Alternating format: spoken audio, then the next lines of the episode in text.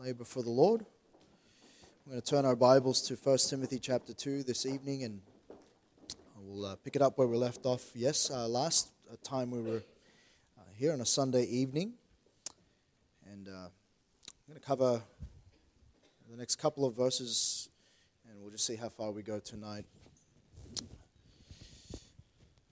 But appreciate that uh, we're all uniquely made appreciate the fact that you know, as God gifts us and forms us, we're not all the same. We all fulfill a different part, different role in the in the local church. And, and whilst I get the opportunity to open the Word of God and, and we believe in the, the importance of preaching, that we understand that as we serve in our different capacities uh, in the fullness of the Spirit of God and in sincerity, that that is uh, as valid and important in, in ministering as well, right? And, um, and we're going to sort of think through that tonight as we consider the, the parameters of women. And last week we began the, uh, the, the, couple of verses that are really critical uh, bits of scripture that teach on the, the role of, of women and, and their part in the local church. And uh, I hope that as we've uh, considered that and, and, even thought through the first couple of verses in verses 9 and 10 last week, uh, that we, we appreciate the, the godliness that our ladies demonstrate. And that we encourage that in our, our ladies and our young ladies. And here we're going to see then uh, some, some governance that, that Paul gives to Timothy in regard to the church there in Ephesus, in regard to the, the, uh, the role of women and Verses 11 to 15, notice there with me, let the woman learn in silence with all subjection. But I suffer not a woman to teach, nor to usurp authority over the man, but to be in silence.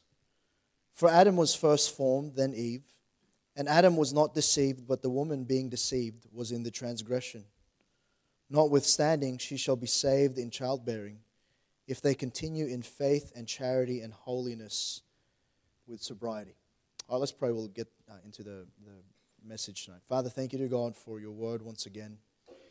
And thank you, dear Lord, that, um, Lord, as we live in times where, uh, Lord, just the uh, truth is, is seemingly, um, Lord, uh, not absolute, transient, that, Father, you declare for us how we ought to be uh, in the house of God. And uh, you declare for us how to order things in our uh, assembling together in our in the way we uh, we would uh, be as a, as our gathering as a church.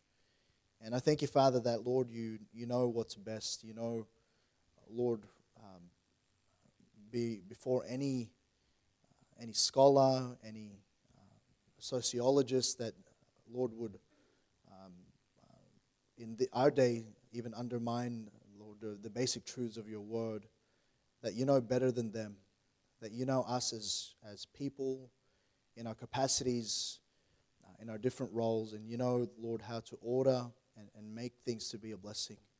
And so I pray that you'd help us, Lord, to just be submitted to the Word of God tonight.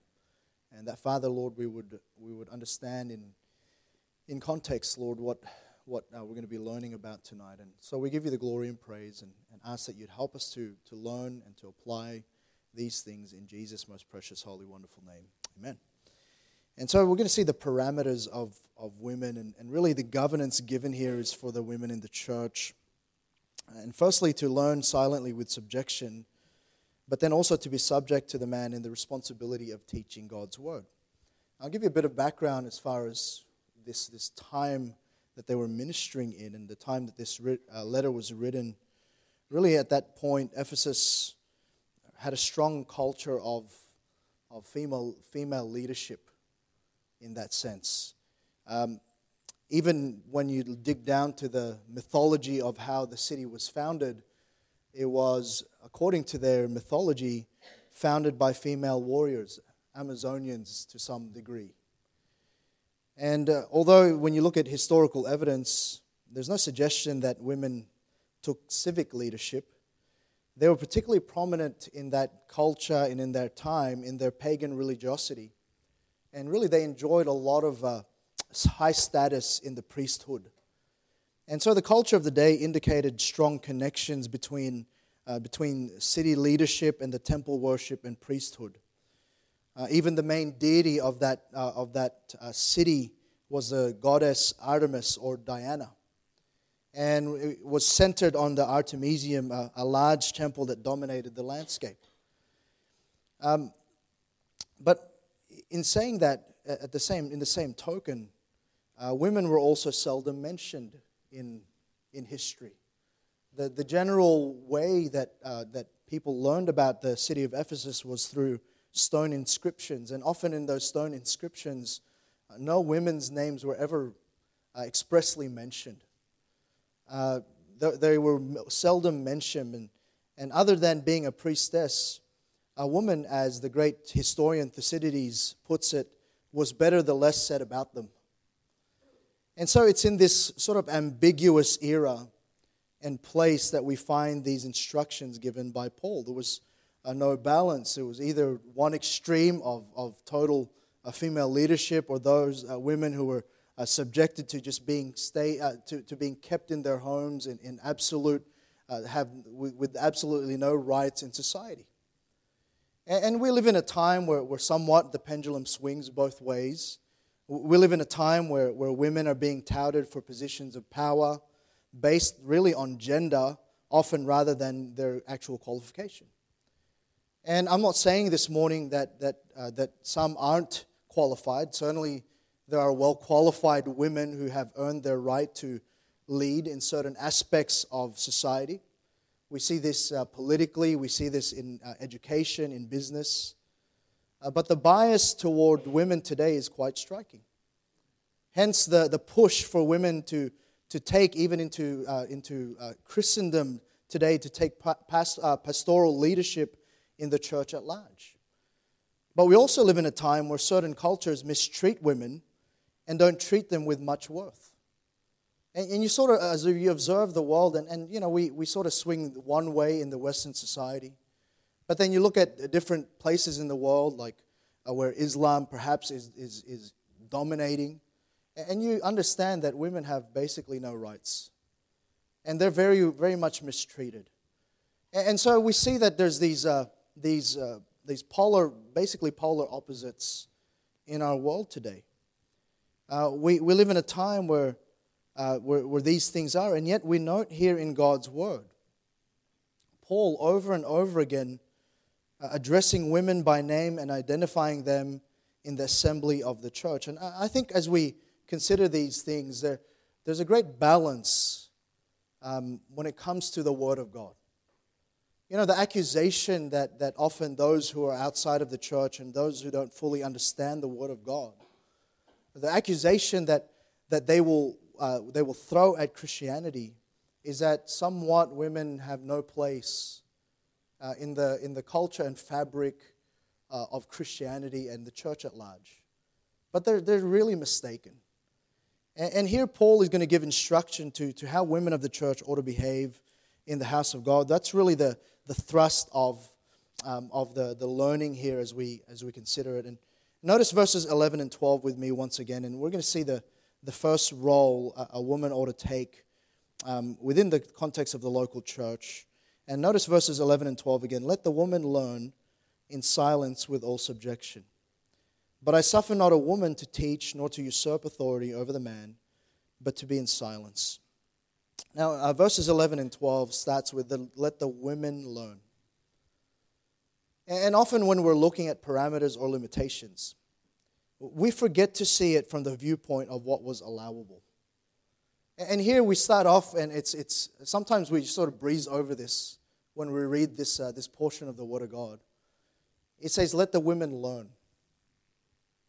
Let the women learn. And the command was that the woman take the position of a learner, or uh, as I'll put it here, as a student. And, and uh, Charles uh, uh, C. Keener, who noted in, in uh, the book Women's Education and Public Speech in Antiquity, said this in regard to this verse. This was a radical and liberating departure from the, view, the, the Jewish view that women were not to learn the law. So, in all actuality, in that situation there, uh, even in Jewish tradition and even in the antiquity of that day, the, the, the way it was that day, uh, there was really not room for ladies to even be learned or educated in their time. And yet, here the Apostle Paul was saying, Let the women learn. Let them learn. Let them be part of the.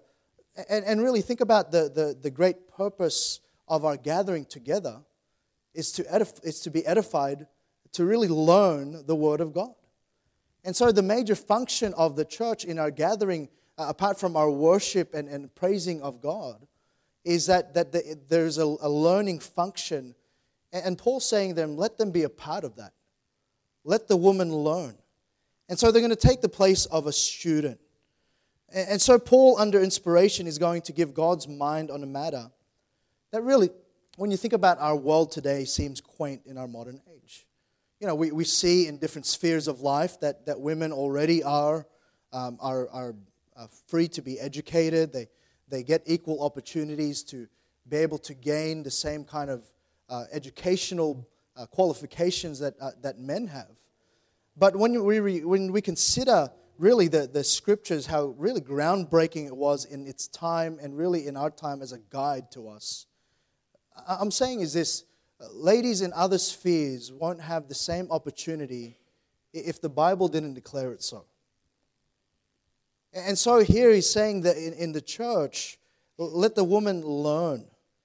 And, and here in this, in this, uh, these few verses that we've already mentioned, you know, we're often berated as being out of date.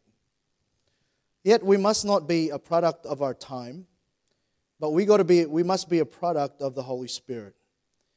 And here we see really another instruction given by our God about how to have authentic church. And, and I think more and more this portion of Scripture is being ignored for popular culture and rationale.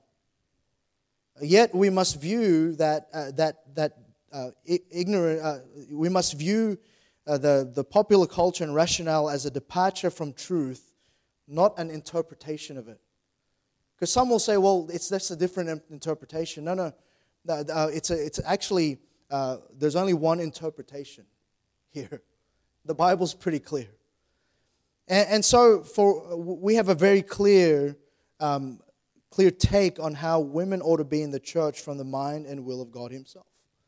And can I just say, He knows best? Can I just remind everyone today that whilst uh, self proclaimed uh, sociologists who, who uh, say that they they've understand the makeup of man and woman today, that, that they weren't the ones that created male and female. Right? It was God. And so from the outset, we must come to submission to God and understand that He's preserved His word for us here. And therefore, He knows what He's doing. I remember when I was in high school, uh, I, was, I, was in the, uh, I was in an English class in year 12. Um, in fact, maybe it was year 11. And we got an opportunity uh, to, to study poetry. And, and uh, you know, when you, when, you, when you read poetry, you can really interpret it several ways, can't you? You know, and there was a particular one that we were studying. She was an Australian author.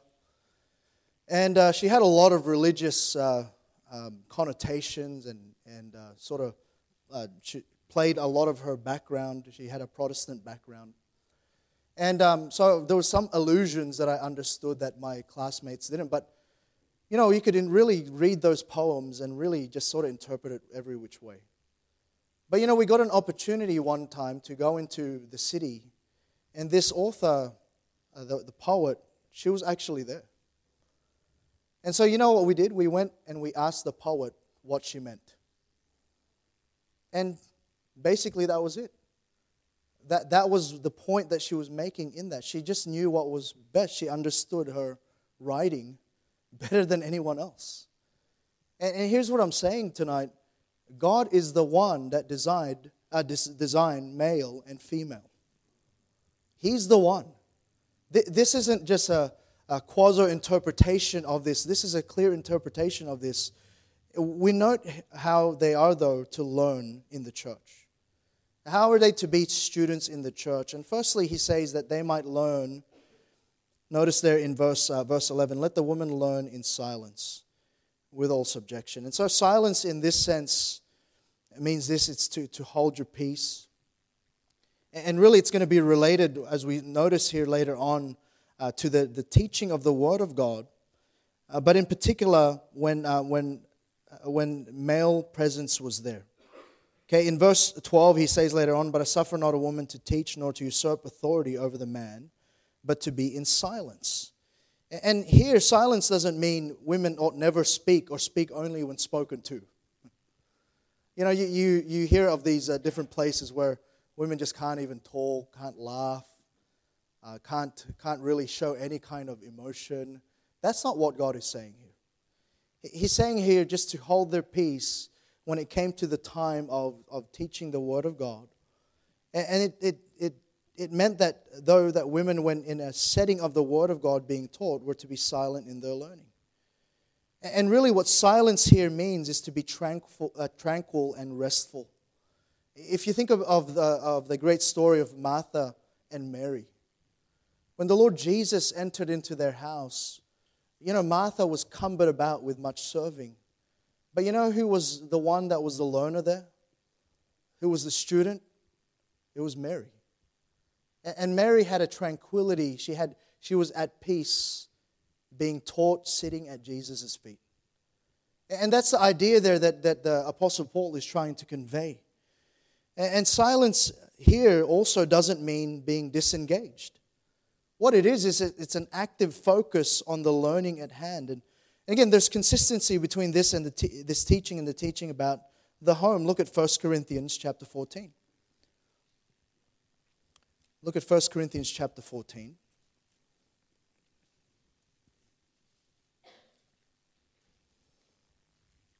And notice verse uh, 34.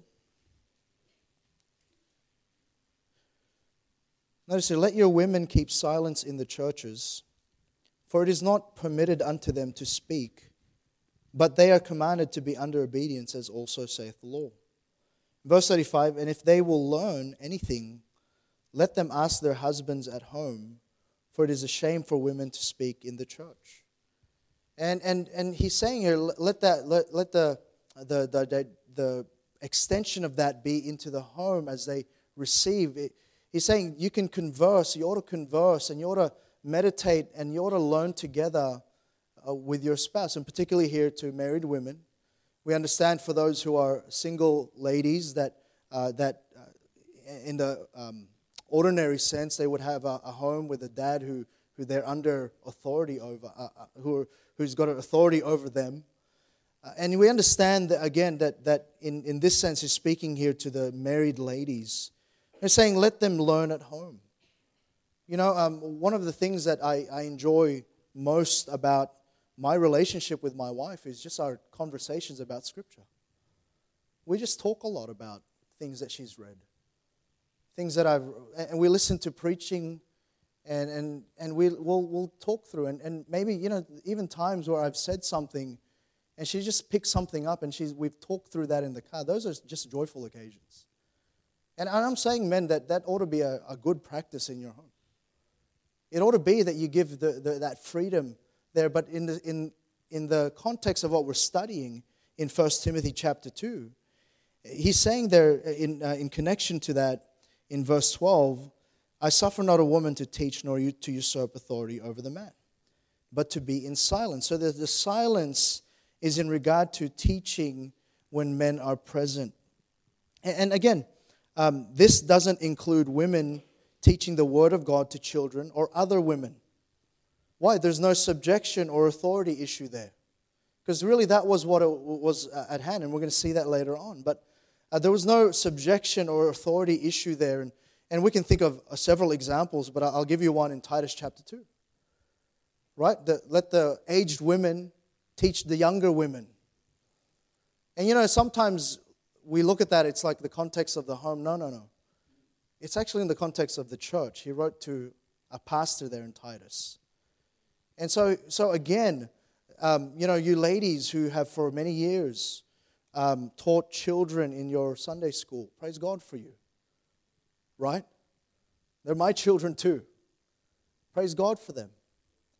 Uh, praise God for, for times where the ladies get together and one of you ladies prepares something. Praise God for that.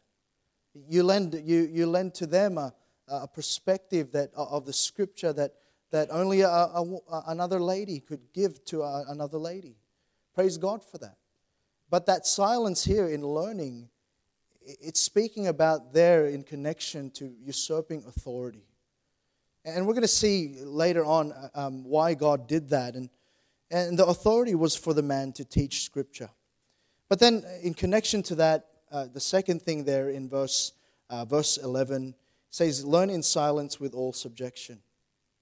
And again, I believe that women have tremendous insight, that, that God can speak to them as well as, as us through Scripture. And I, I think we as men would be foolish not to engage in scriptural dialogue with uh, with ladies, especially husband and wife. I, I've known great women who wrote powerful thoughts. We read one this morning, Corrie Ten Boom. But when it came to the assembly in the, in the company of men, they were to be in subjection. And again, there, there's a connection here to the home. Look at Ephesians chapter 5. Look at Ephesians chapter 5.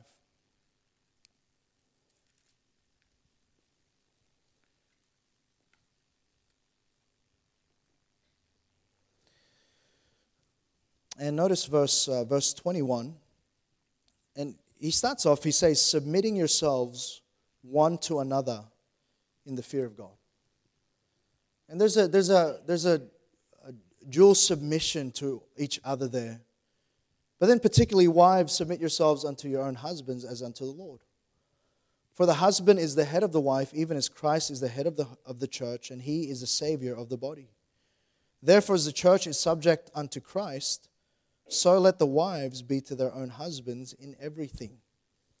And, we notice there that the, the great responsibility of, of headship uh, in the church was is the Lord's, and then headship in the home is the husband. And uh, there, there's a great responsibility given. And again, in this, we don't, uh, we don't proclaim that women are inferior that's not the point of subjection, right? Actually, it's a matter of rank. And uh, really, that word subjection is a military term. All right, it's a, it's a term that means rank. It's got to do with order, uh, not necessarily with ability. And, and really, rank has to do with order and authority, not personal superiority and inferiority. And, and so, don't go home, husbands, tonight um, and, and just, just think that somehow you're superior. No, no, God's just given you that role. He's given you headship. Uh, he's given that to you as a great responsibility. And, and may we, men, may we, may we look at that as a great responsibility, not just something to be taken for granted. I hope that we don't just go home and we think, oh, I'm the head of the home. I decide we're going to have Macca's tonight, so yeah, you'd better You know, it's not about that.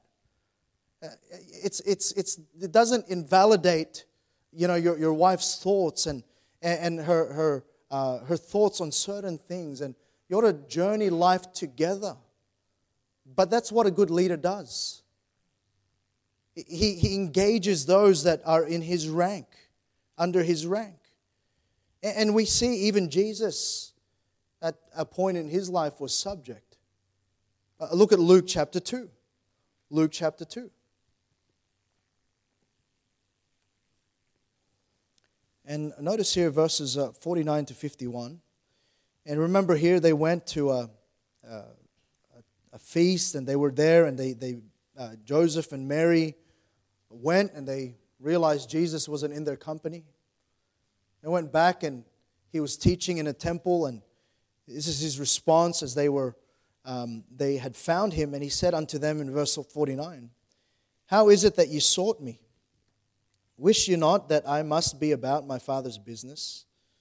And they understood not the saying which he spake unto them.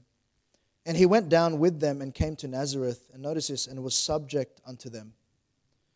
But his mother kept all these things, uh, these sayings in her heart. And Jesus increased in wisdom and stature and favor with God and man. But notice there the Lord Jesus, and, and by the way, the Lord Jesus, even in his uh, childhood, was very God and very man. Uh, he wasn't diminished in his godhood there. Uh, he, he, was, he was still the God of the universe.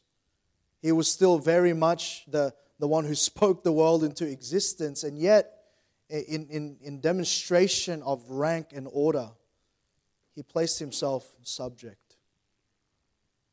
And, and, and, you know, sometimes we view that, ladies, uh, you can view that, ladies, as, a, as an a, affront to your ability. But actually, it's not. It's just, it's just God's order of things. It's just God showing, uh, showing order. And, and what I'm just simply going to say is, ladies, being subject is to be Christ like. And, and accepting that. Now, the Lord Jesus himself was subject at, at that point. But then, not, not only are you to be students, to go back to 1 Timothy uh, chapter 2. Um, not only are you to be students when it comes to your, your, um, your place and your role in the, in the church, you're to learn and you have freedom to learn. Let the woman learn in silence with all subjection, but I suffer not a woman to teach. Um, again, uh, the, the whole, the whole uh, crux of the matter is nor to usurp authority over the man, but to be in silence. But then notice verse 13 and 14. Says, For Adam was first formed, then Eve. And Adam was not deceived, but the woman being deceived was in the transgression. And, and so we see here that secondarily, um, in, in, your, uh, in, uh, in your parameters as, as ladies, in, as, a, as a student, firstly, but then secondly, you are to be supporters supporters. Here, notice that this is pattern in Scripture. He's using the, the example of, um, of Adam and Eve. Uh, it's based upon a pattern that we see in Scripture, uh, uh, something that from the beginning God had patterned for all of humanity. And the reason women are to be in a position of uh, subjection Again, it's not a negative, it's a strength for a man who has a wife that will be godly that way. Really is patterned by God right from the beginning at man's creation. And we really can't argue with this. Adam was first formed and given the responsibility to nurture his wife, Eve. That, that was the order of things. And, and Paul, in writing this, wanted the women to express proper deference uh, to the teacher or leader. And, and he gives some, uh, some reasons why we, uh, you ladies, you ought to be supporters. Firstly, there's a created order. In verse 13, again, notice there, let the, uh, sorry, for Adam was first formed, then Eve. Now, how do we check that's true? Let's go to Genesis, shall we? Let's go to Genesis chapter 2.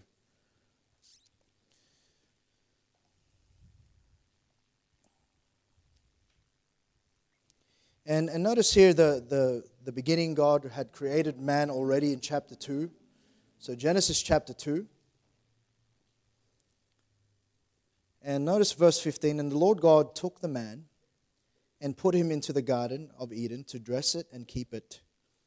And the Lord God commanded the man, saying, Of every tree of the garden thou mayest freely eat, but of the tree of knowledge of good and evil thou shalt not eat of it. For in the day that, in the day that thou eatest thereof, thou shalt surely die. And then notice God's observation and then his action. He says, And the Lord God said, It is not good that man should be alone. I will make him and help meet for him, fitting. And out of the ground the Lord God formed every beast of the field and every fowl of the air, and brought them unto Adam to see what he would call them. And whatsoever Adam called every living creature, that was the name thereof. And so he, he he gets to view all of the different uh, creatures, and there was not one that was fitting for Adam. And uh, verse 21 And the Lord God caused a, a deep sleep to fall upon Adam. And he slept, and he took one of his ribs and closed up the flesh instead thereof. And the rib which the Lord God had taken from man made he a woman and brought her unto the man. And Adam said, This is now bone of my bones and flesh of my flesh. She shall be called woman because she was taken out of man. Therefore, because of this, shall a man leave his father and his mother, and shall cleave unto his wife, and they shall be one flesh. and they were both naked, the man and his wife, and were not ashamed. And we see there the first marriage. But God created Adam, and then he formed Eve. And so God made Eve for Adam. He did not make Adam for Eve. It's order. This implies really no essential superiority of the male over the female. They were equal, really, in the sense that they complemented each other. There was something about Adam that was not quite complete until God formed Eve. There was something that he was missing. In fact, God looked at him, it's not good that Adam's alone. And so, in response to that, to fill that void that God could see, he formed Eve. And so, Eve was made for Adam, but he didn't make Adam for Eve. God made, made, gave man really that responsibility of rule in his home and really to give due care to his wife. And so God entrusted Adam with leadership responsibility over his wife. And really, Eve was not responsible for Adam like he was for her. He had much responsibility. And men, again, can I just say that, that we ought not to take that for granted? That as God has called uh, our, our, ladies to be a support to you, a, a help fitting for you, that, that as God has formed that lady, that you take very great regard for the responsibility that you have to lead her. That responsibility God will hold you to. Uh, the Bible tells us in 1 Peter chapter 3 verse 7, likewise ye husbands dwell with them according to knowledge, giving honor unto the wife as unto the weaker vessel. And as being heirs together of the grace of life, that your prayers be not hindered. But then note with me, go back to 1 Timothy and, and actually keep your keep a bookmark in, in uh, Genesis. We'll go back there in a bit. But go back to 1 Timothy and, and notice chapter 2 and, and then notice another thing here. And Adam was not deceived, but the woman being deceived was in the transgression. So we see a created order, but then also we see a catastrophic outcome. And really, in that verse, it, it speaks about the fall of man. In verse 14, we note there that Eve was the one, she was being deceived and showed an inherent need, really, to be protected by Adam. Look at Genesis chapter 3, and, and we'll see the account of that. Told you we'll go back there, but Genesis chapter 3. And we'll see the account of that um, here in Scripture. Verse 1 Now the serpent was more subtle than any beast of the field which the Lord God had made. And he said unto the woman, Yea, hath God said, Ye shall not eat of every tree of the garden. So he, we see the, the tactic, the strategy of the enemy from the beginning was to question the word of God. And the woman said unto the serpent, We may eat of the fruit of the trees of the garden, but of the fruit of the tree which is in the midst of the garden, God hath said, Ye shall not eat of it, neither shall you touch it, lest you die. And really, as, as uh, the, the serpent approached Eve, she only had one line of defense it was scripture two verses long. That was the Bible then. But that was, that was sufficient. But, but really, she was, she was quite careless in the way she approached this because she didn't reply correctly. And, and so we see and we understand then that the, the woman kept on this dialogue with, with, uh, with the serpent. And uh, notice here, verse 6 and when the woman saw, and finally she ate of that tree that they were forbidden to eat, and when they, the woman saw that the tree was good for food, and that it was pleasant to the eyes, and the tree to be desired to make one wise, she took of the fruit thereof and did eat. And then notice this, and gave also unto her husband with her, and he did eat. Um, and the eyes of them both were open, and they knew that they were naked, and they show, uh, sewed fig leaves together and made themselves aprons. And and so we see here now, we see the curse and, and all of that happen. And really, what we note there as we, we learned is that Adam was not deceived. So it's actually worse. He wasn't deceived, he just chose to sin. It was Eve that was deceived and transgressed. But Adam also transgressed in that he chose. Without manipulation, without trickery, without beguiling, he chose to take of the fruit.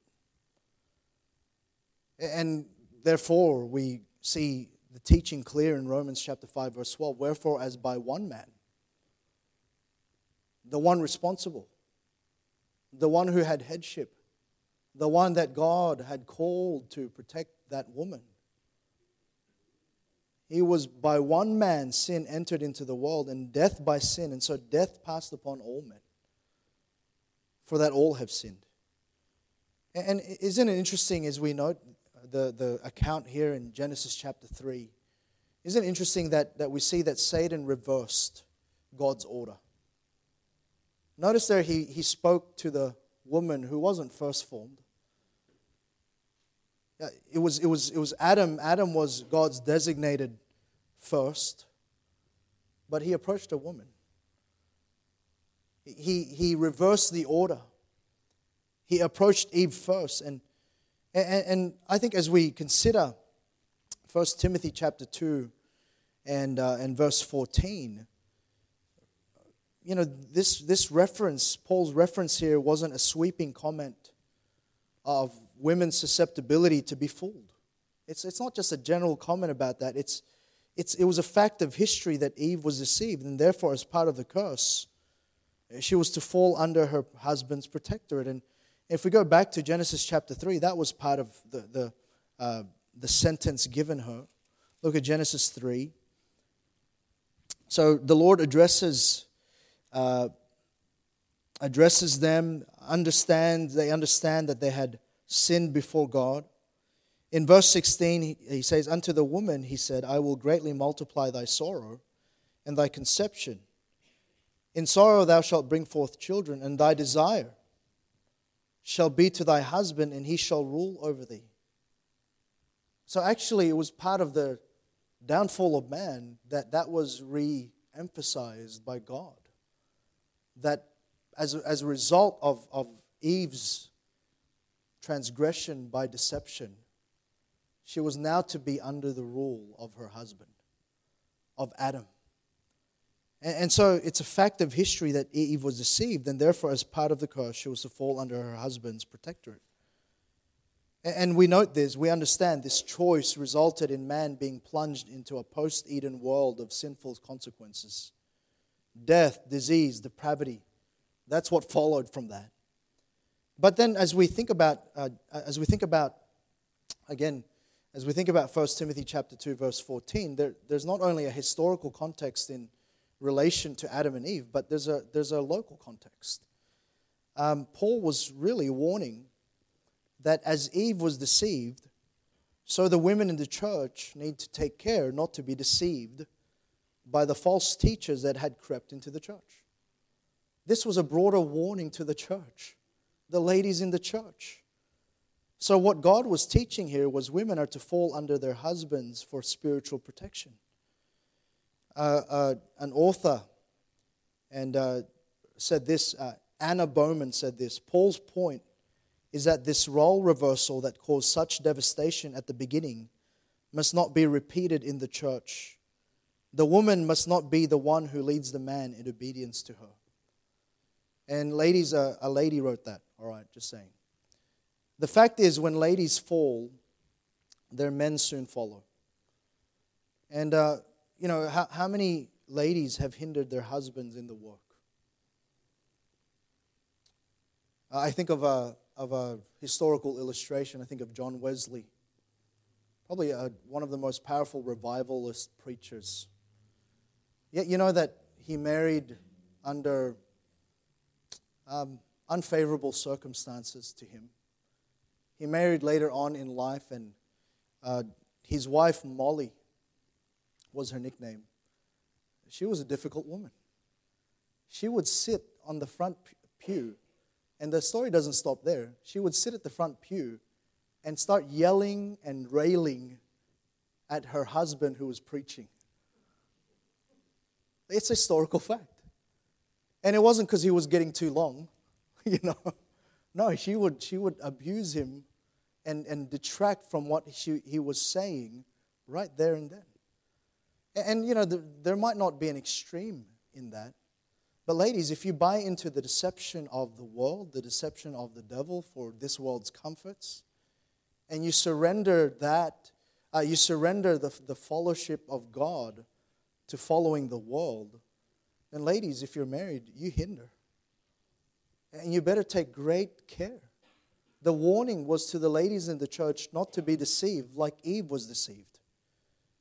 And so we better take great care as we examine the Word of God that, that you have a healthy relationship of, of, of looking over Scripture and, and being and falling under rank.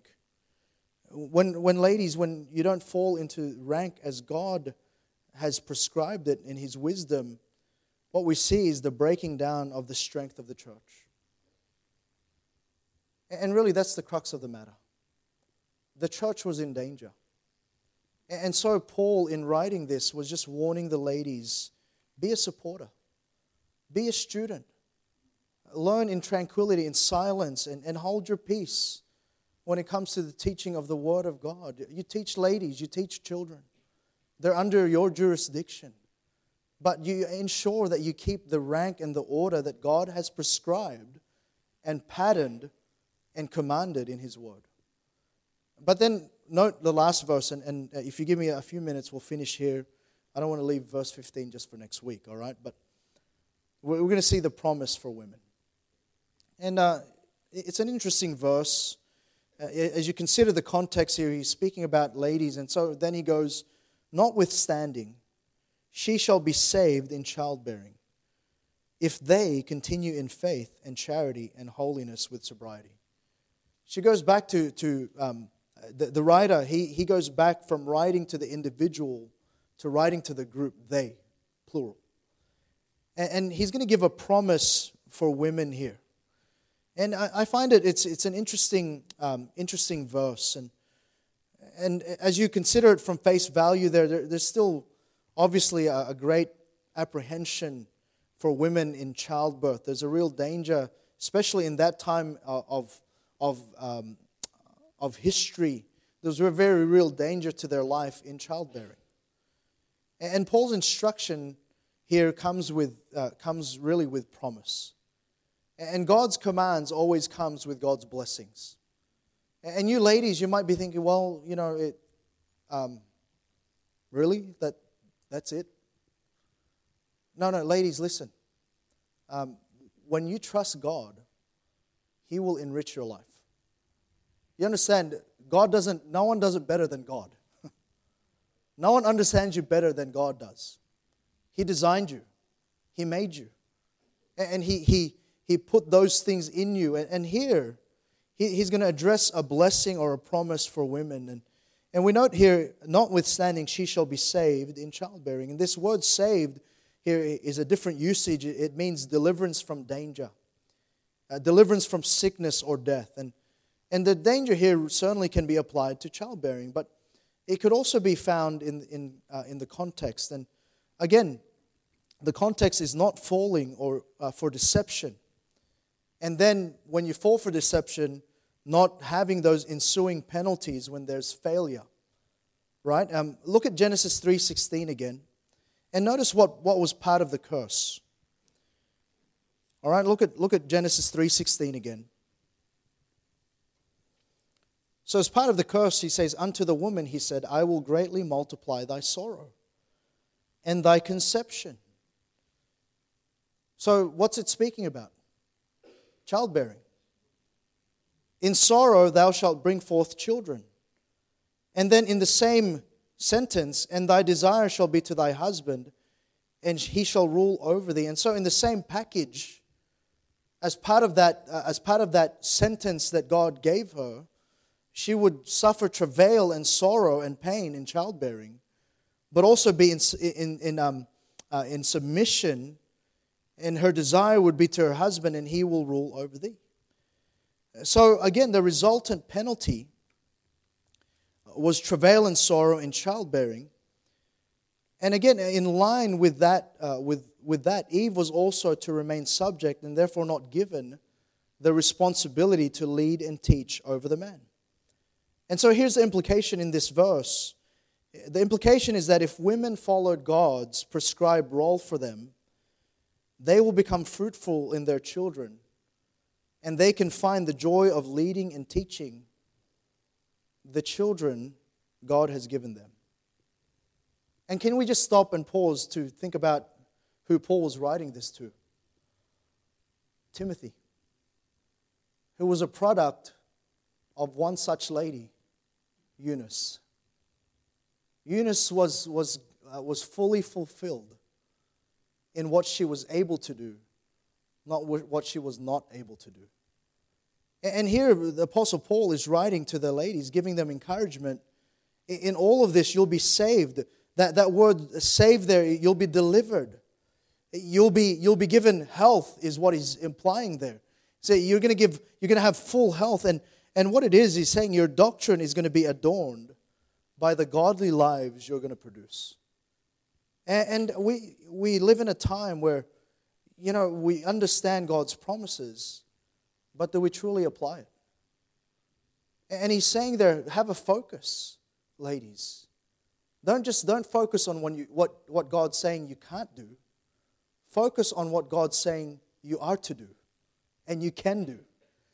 And God's promise to women is that they have a part to play as wives and mothers in shaping those whom they birth for God's glory if they stay within the bounds and blessings of God's instructions. And again, he says, if they continue in faith and charity and holiness with sobriety. And so, Paul's use of childbirth here was, was an encouragement to the ladies in recognizing a part of what they alone are able to do. We understand that childbirth, the blessing of that, is given to ladies. And we understand that ultimately our, our fulfillment isn't in, in children, our fulfillment is in Christ. But, but in the uh, normal circumstances of things, God, God uses children as a means of blessing. And He's encouraging them about the fact that, that, uh, that they're, they're doing these things that they alone are able to do. Really, it was a broader affirmation of their worth in all that they are able to do. And, and ladies, maybe perhaps after preaching this, some of the ladies will leave feeling like they can do either anything or nothing. It depends on how you look at God's promises for you.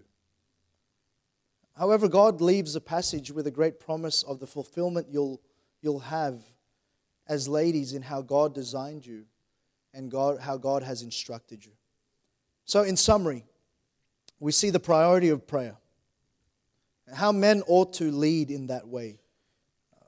We see then that, that God instructs the ladies how they can show piety through their suitability, their sobriety, and their service. And ladies are then encouraged to be students of the word and, and complementary to their husbands and fathers as, as instructed by God. And he encourages them to be the ladies they have been designed and instructed to be, really as integral members of the body of Christ. All right, let's pray. Father, thank you, dear God, for, Lord, just your, uh, your word. Thank you, dear Lord, that, uh, that you, affirm, uh, you affirm in us uh, who you've designed us to be. That, Father, if we follow what, what is given, if we follow what is given, it leads to fulfillment and blessing in our lives. And Father, I pray that you'd, you'd help each and every one of us by faith uh, understand, comprehend, certainly, but Lord, more than that, uh, apply those things and, and take it wholeheartedly as we, we journey uh, as a church and as your people in this time and age. And we pray and ask these things in Christ's most precious, holy, wonderful name. Amen.